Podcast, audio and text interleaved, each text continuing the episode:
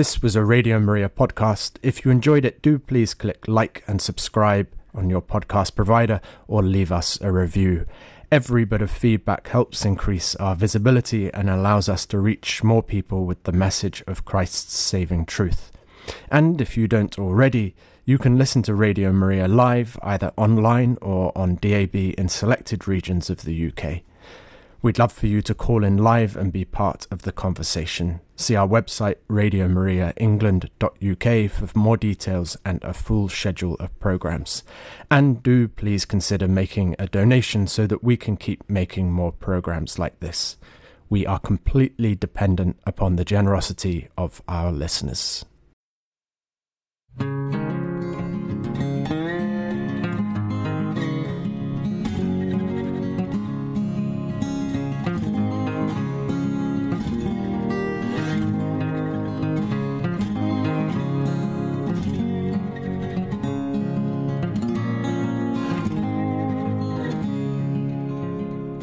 Hello, I'm Di Redmond, and I'm your host for today's Songs in the Wilderness.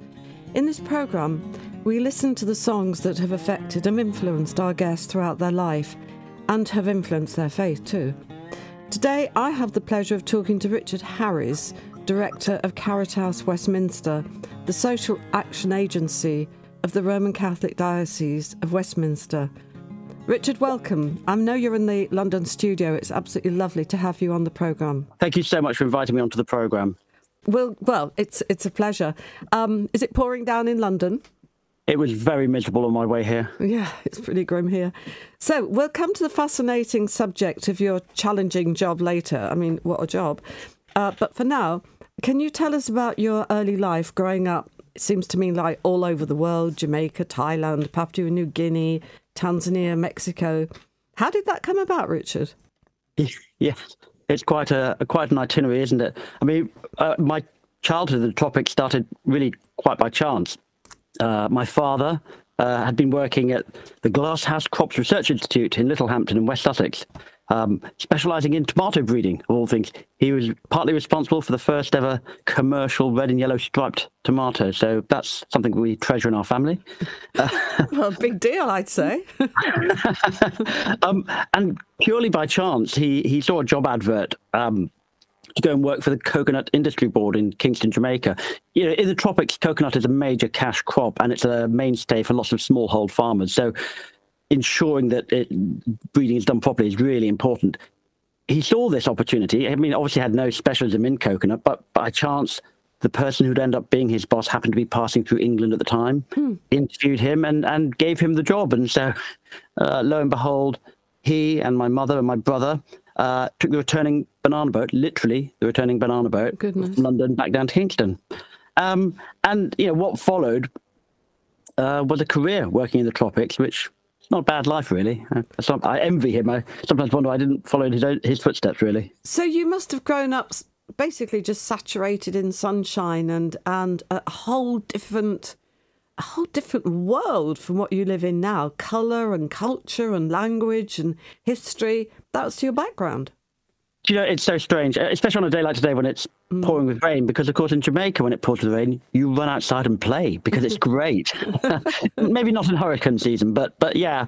And I always have this very fond memory of um, making Christmas cards when we were in Jamaica, and we'd use cotton wool for snow on the card, stick it onto the card. So I had this idea that snow was somehow soft and warm and fluffy, and, and fluffy, not not cold and wet and hard, and relentless, and relentless. So after these idyllic days, um, then finally you attended boarding school in Dorset.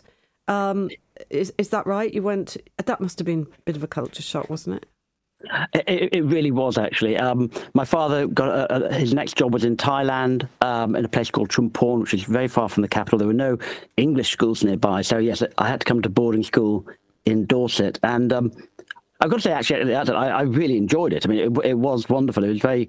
Uh, very like a Billy Bunter experience. I know that's not everyone's experience of boarding school, especially if you don't come from a wealthy family, and, and I certainly didn't. But, but it was great, actually. But there was a culture shock, yeah. There's Yeah, definitely a culture shock. what do you mean a Billy Bunter experience? Was it all sort of Chelsea buns and lashing of ginger beer and stuff like that? It sort of was. I mean, you know, we, we had buns uh, at break time and uh, crazy exploits and fun at the tuck shop. It was all, yeah. It was it was nice, but it was a culture shock. There's no doubt about that. People thought perhaps I was North American because of my Jamaican accent, Oh, and I did. course. Believe it or not, I did have a Jamaican accent in those days, and they couldn't understand my handwriting. So lots of retraining to be done. And and also you talk about learning to appreciate Newman. I can't even say it, numinous theology uh, in, re, in in relation to your hymn singing. What does that mean, Richard? Well, yeah. So, so you know, at boarding school, you know, you'll, you'll typically have a short church service every morning, Right, uh, and a service obviously on Sunday, and then on Saturday it'll be choir practice. So Christianity just felt like a very natural, obvious part of of my daily existence, and I was confirmed as an Anglican at age eleven. It, it happened. Uh-huh. Um, but it would be fair to say that I didn't really have uh, a proper formation, certainly not in the way that we understand it as Catholics, and and for me, in in so many ways, it was hymn singing that taught me the really important lessons of our faith. Oh, that's Now, I- interesting. I think on numinous theology, I think it was the German uh, theologian Rudolf Otto who first coined the idea of the numinous, and that's you know those rational aspects of the sacred. Um, uh, sorry, non-rational aspects of the sacred, the things you can't articulate in language and meaning, that are absolutely central and foundational to to religious experience. And and so for me, it was a combination of the words and the music in a really great hymn that has the power to take me out of the everyday and, and show me something more, something deeper. Well, that's extraordinary. I mean, it's it's quite profound what you're saying that that that the the the the, the aspects of the sacred that are foundational to religious experience. Uh, that's really sort of you know deeply it, philosophical and pretty obscure, but it came to you through music. It, it absolutely came to me through music, and of course there are many routes to faith, aren't there? And and this this was mine, and I'd say it was it was that that early experience of hymn singing, and there are some beautiful, mm. beautiful hymns, aren't there? That that that that taught me so much that perhaps I wasn't being taught formally. Well, actually, this is the perfect segue into you introducing your very first choice, which is actually a completely adorable choice. I love it. Tell us why it's so important to you. It's it's kind of you to say it's adorable. Um, it's actually it actually goes back to my primary school days in Jamaica, and it's a somewhat simpler piece of music. music. It- Jesus wants me for a sunbeam, and you know, there's no there's no complex numinous theology here. It's just a direct message: go forth and, and glorify the Lord by your life. Let's hear your first choice. Jesus wants me for a sunbeam to shine for him each day.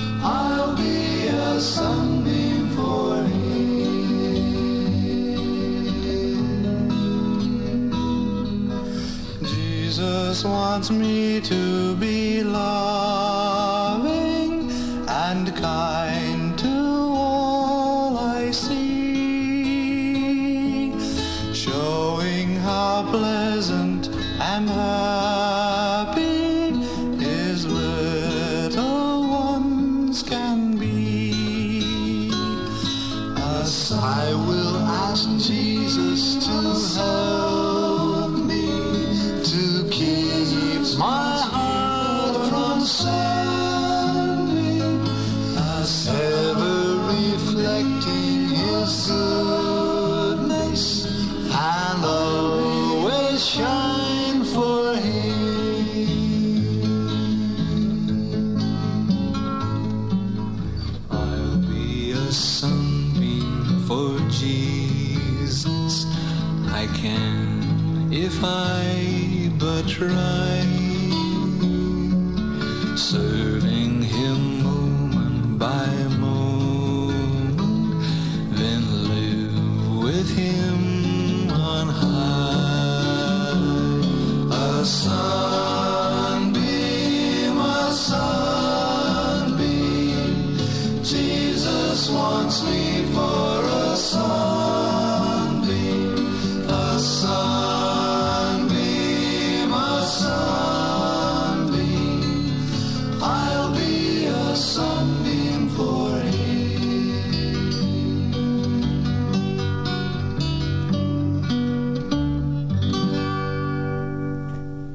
Jesus Wants Me for a Sunbeam, sung by the three Ds.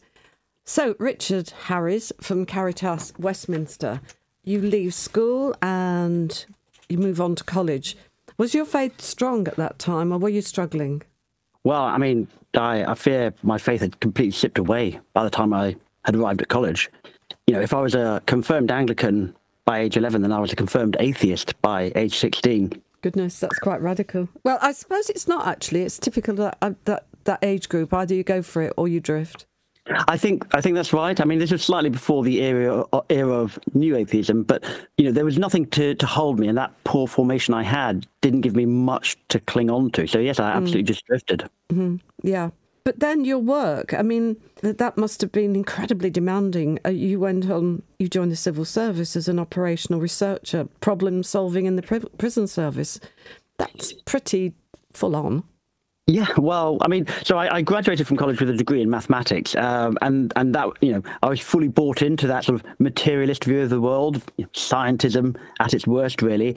And so yes, I, I became what's called an operational researcher, which is you know the application of mathematics to management and operational problems. Uh, and my role was to, to apply logic to the way that prisons were run and the way that prisoners were treated.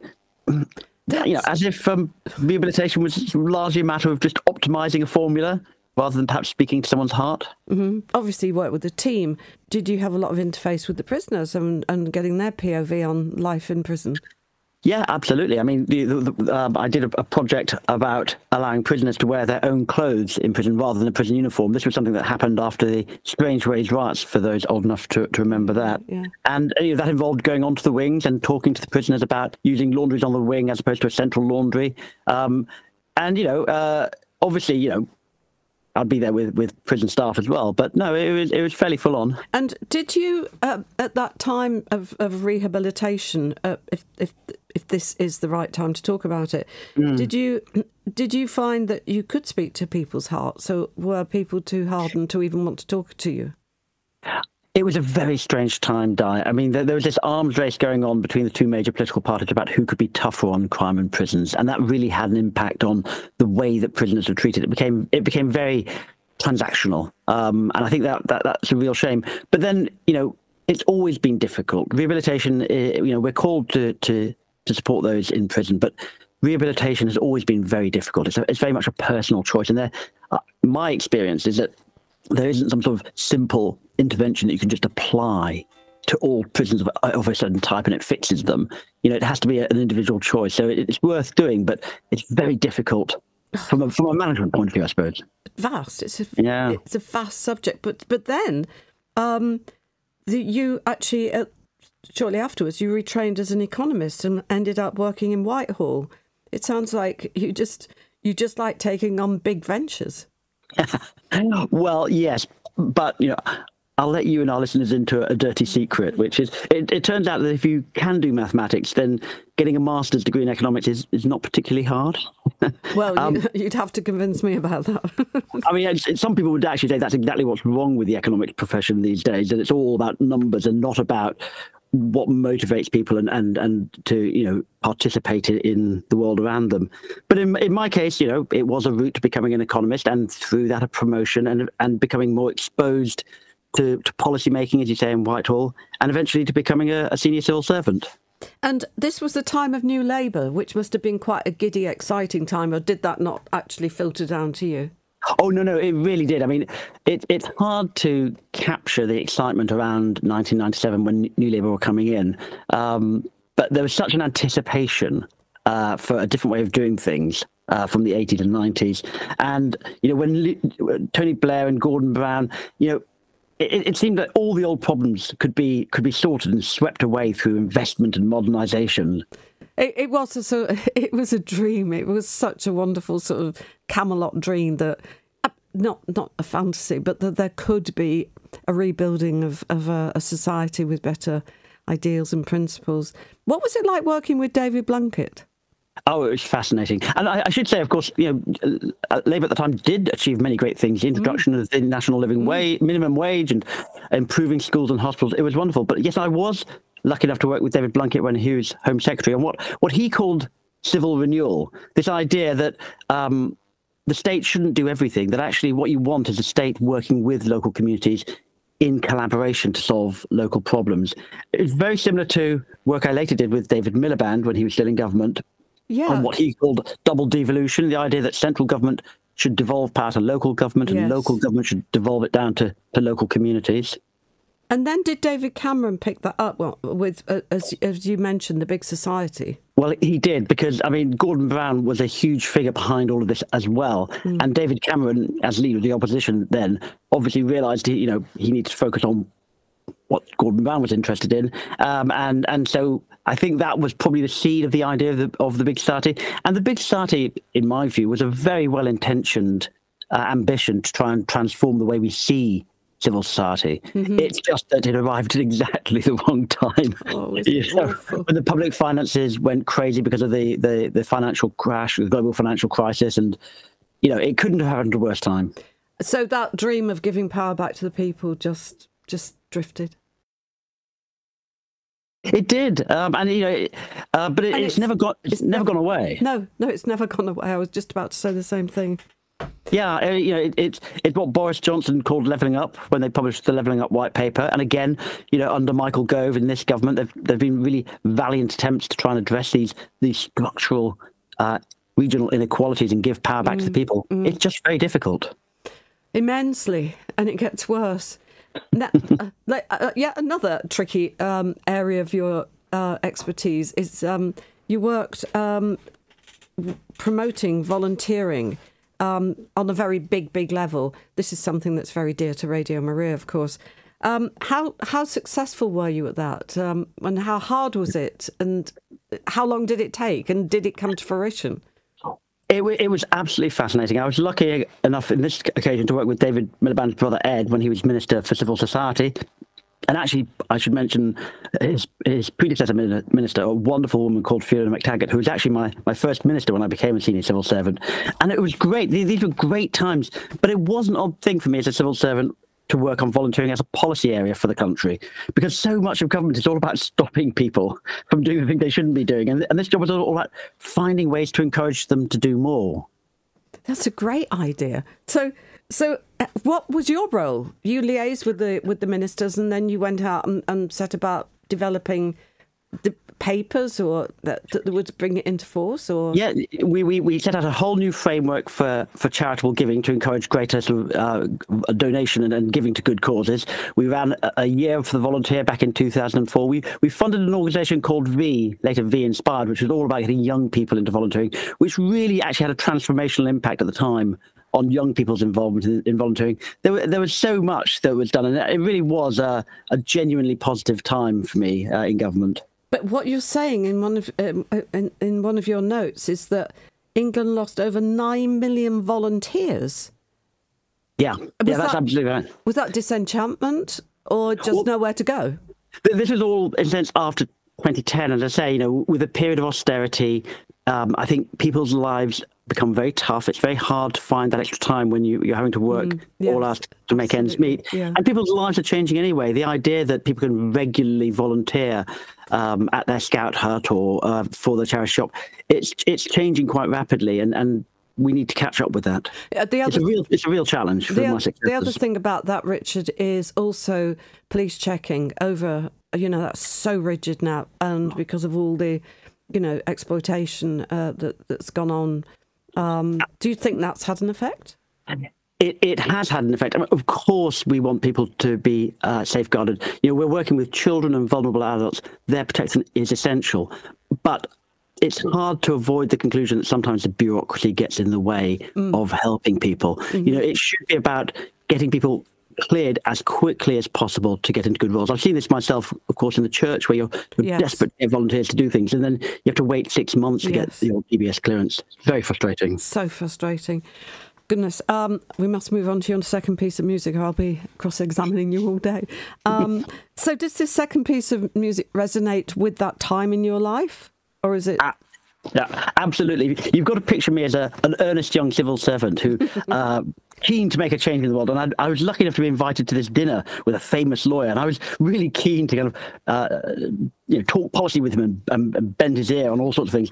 In fact. I ended up sitting next to his wife, um, and you know, after the first thirty seconds of my disappointment, we had a fantastic conversation, and she recruited me to her community choir. How and I, extraordinary. well, bear in mind, I you know I hadn't sung since my school days, but you know something made me say yes. I would, uh, and and the first concert was a, a really difficult piece written in Church Slavonic, uh, which is quite hard to pronounce. Yes. um, it was a real baptism of fire for me, but I stuck with it, and I've been singing in choirs ever since. Um, lots and lots of requiem masses, of course. But this first piece was from Rachmaninoff's All Night Vigil, and you know I think it'll stay with me forever. Can you actually pronounce it for me? Because I can't even pronounce it. I, I will have a go, but Go I'm on. sure I'm sure my musical director at the time would cringe. Ninye odpuszczeni. Oh, no, heavens. there well done. Well done. Thank Close. you.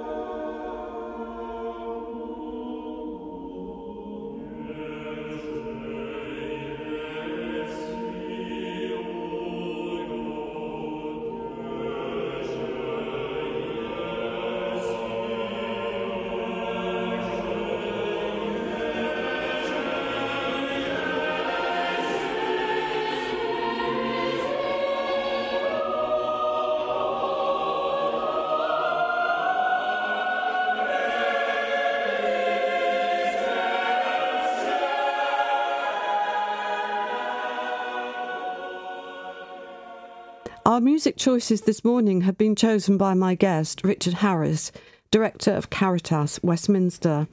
Can we return to your faith journey, Richard? Did this happen in the corridors of Whitehall or did it creep upon you over the years? Well, Di, it's, it's a sad but true fact that there's very little space for religion in modern public life. Something mm. that your listeners will know Colin Bloom has recently looked at, and and certainly in the civil service, any overt expression of faith is, or at least was, heavily frowned upon. But you know, over the years, I repeatedly noticed that all the colleagues that I respected most had a quiet but firm faith, and it was their faith that was inspiring them, and it, it inspired me. Mm. That's really, really interesting. So it was like a secret.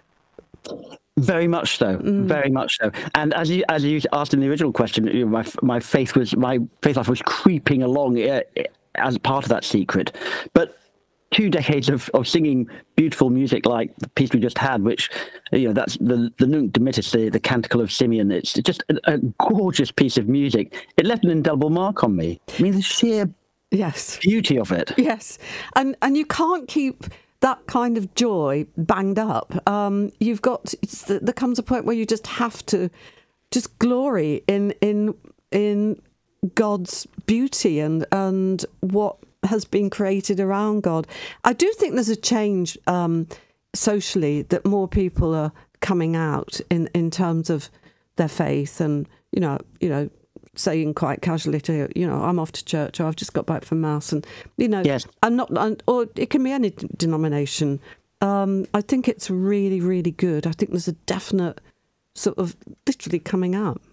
I think I think you're right, and certainly talking to some of my former colleagues in the civil service, there does seem to be a greater openness to, to faith in the civil service. That, that, it's not something you can't talk about. Um, but but you're you're right. I mean, it, it's just impossible to sing beautiful pieces like Panis Angelicus or or Mozart's Requiem or the Cantique de Jean Racine, Dream of Gerontius. You you can't sing that sort of music and not be drawn into the sort of transcendent beauty of it. And that's absolutely what happened with me. Um, I did still, of course, have my uh, teenage atheism to overcome.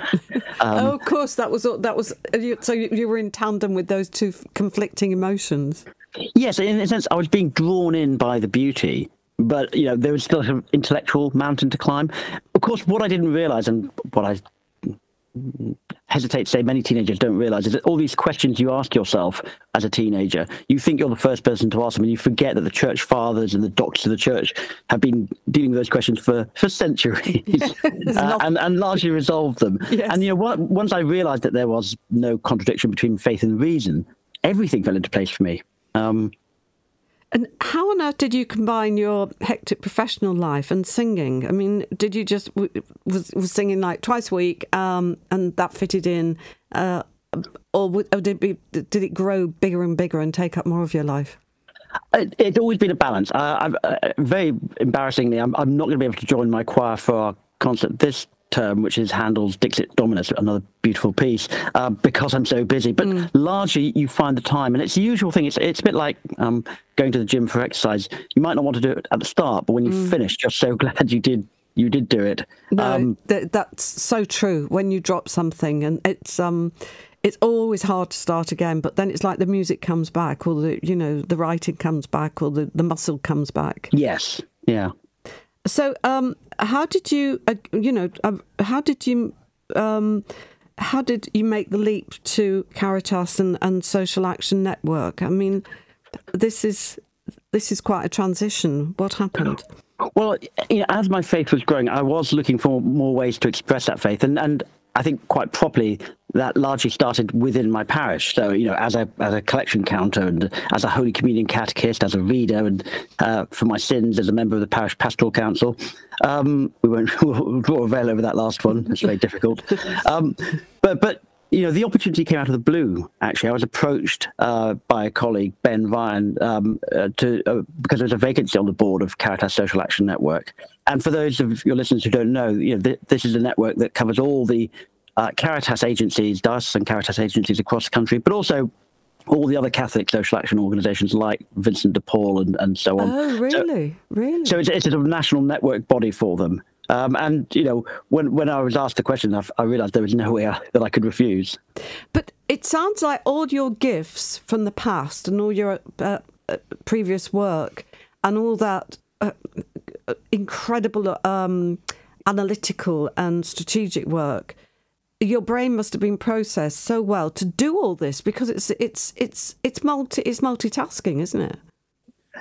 It, it is, and actually, a, you know, a, a big part of my current role was a, a realization that I could use the skills that I had Yeah, uh, yeah. to support Caritas Westminster. But, but you know, I, I left government in 2013 actually with exactly that sort of ambition of, you know, I want to use my skills and my networks and my knowledge Mm. for the things that I care about. But at that point, I hadn't really appreciated that it would be in this direction. Extraordinary. God works in mysterious ways. Indeed. Right, we're on to your third piece of music, which is Oh God, Our Help in Ages Past. Why is this so special to you at this time in your life? Well, I mean, this goes back to my hymn, hymn and singing days uh, boarding school. I mean, uh, and it's it's important at this point of my life, but actually it's been important as far as I can think about it all the way through my faith life. You know, it's often said that the good hymns are just prayers set to music, and in this case, for me, it was almost the other way around. As I was, particularly as I was taking those first steps towards my reconversion, the first verse of, of this hymn um, kept looping around in my head, and I've actually personalized it from our help to, to my help, so very, very egotistical there. But the words that really anchored me were, you know, my shelter from the stormy blast and my eternal home. Beautiful, beautiful line. Let's hear it.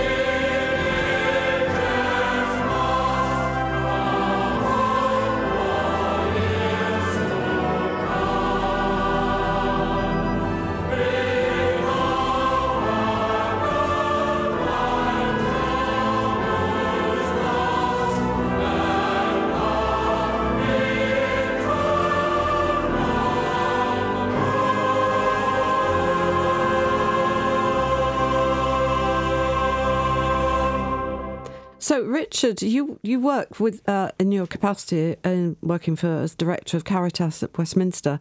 You work across several parishes in the diocese of Westminster.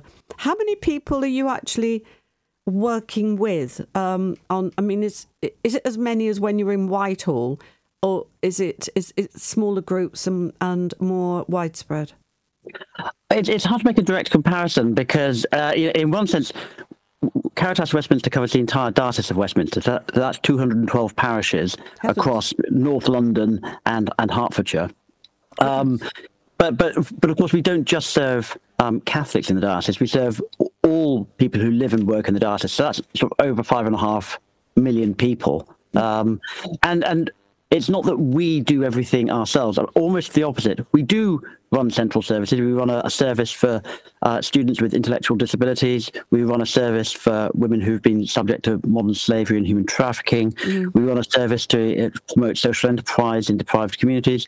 Um, but actually, we also work uh, with parishes to support them in, in doing parish-led social action. And that includes something as ordinary and everyday to any parishioner, uh, St Vincent de Paul. I mean, uh, I didn't even know that that was under your umbrella. Are there other services like that? to, to be very clear, they're not under my umbrella. I mean, um, they, they of course have existed for far longer than, than Caritas has and do amazing work. But we cooperate with them uh, and collaborate with them. I think that's a, a really important point. The creation of Caritas agencies in this country which dates back to Pope Benedict coming over.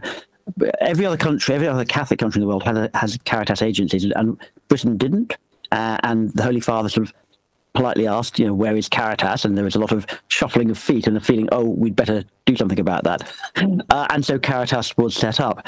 But in many ways, we're the new kids on the block. As I say, St. Vincent de Paul, um, Cardinal Hume Centre, The Passage, all these wonderful organisations in, in London and Hertfordshire that do incredible work. They were there before, and, and we work alongside them.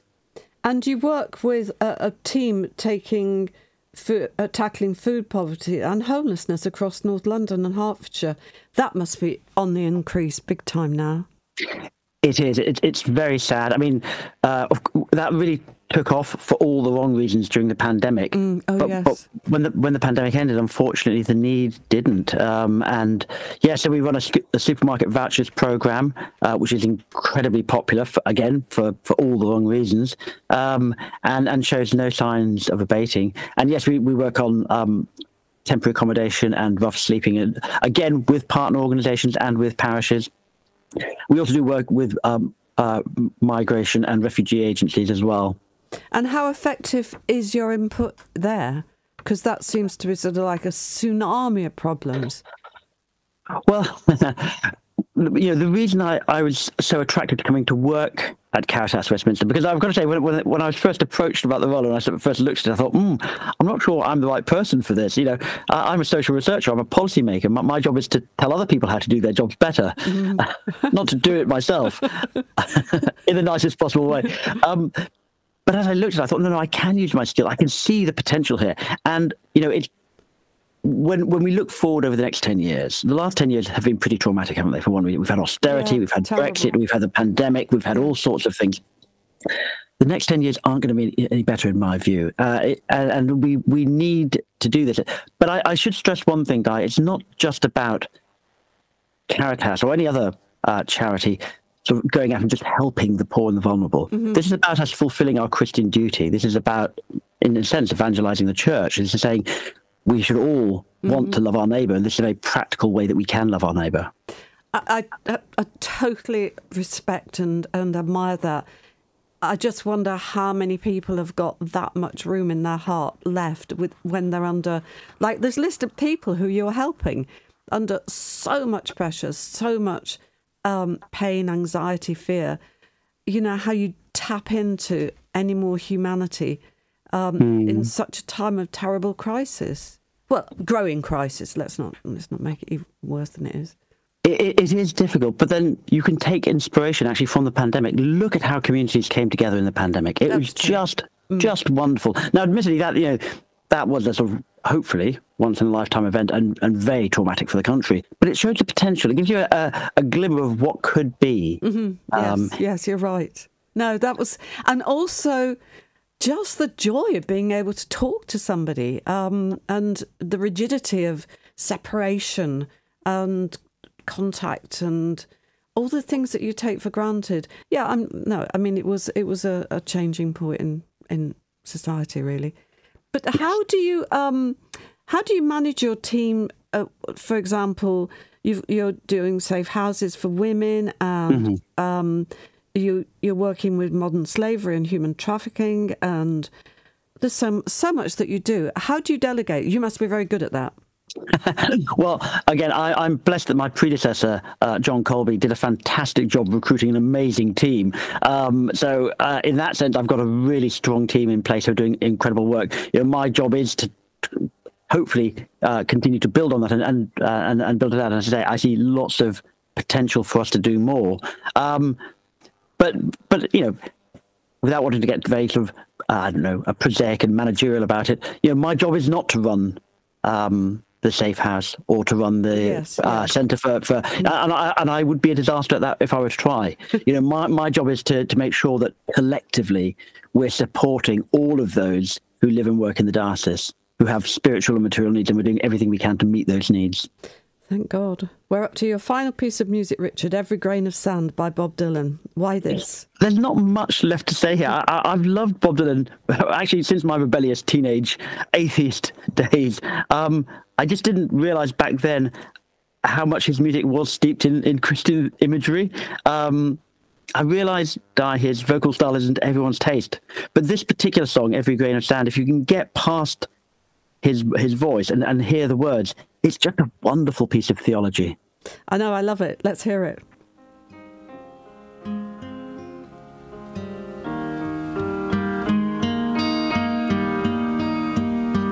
In the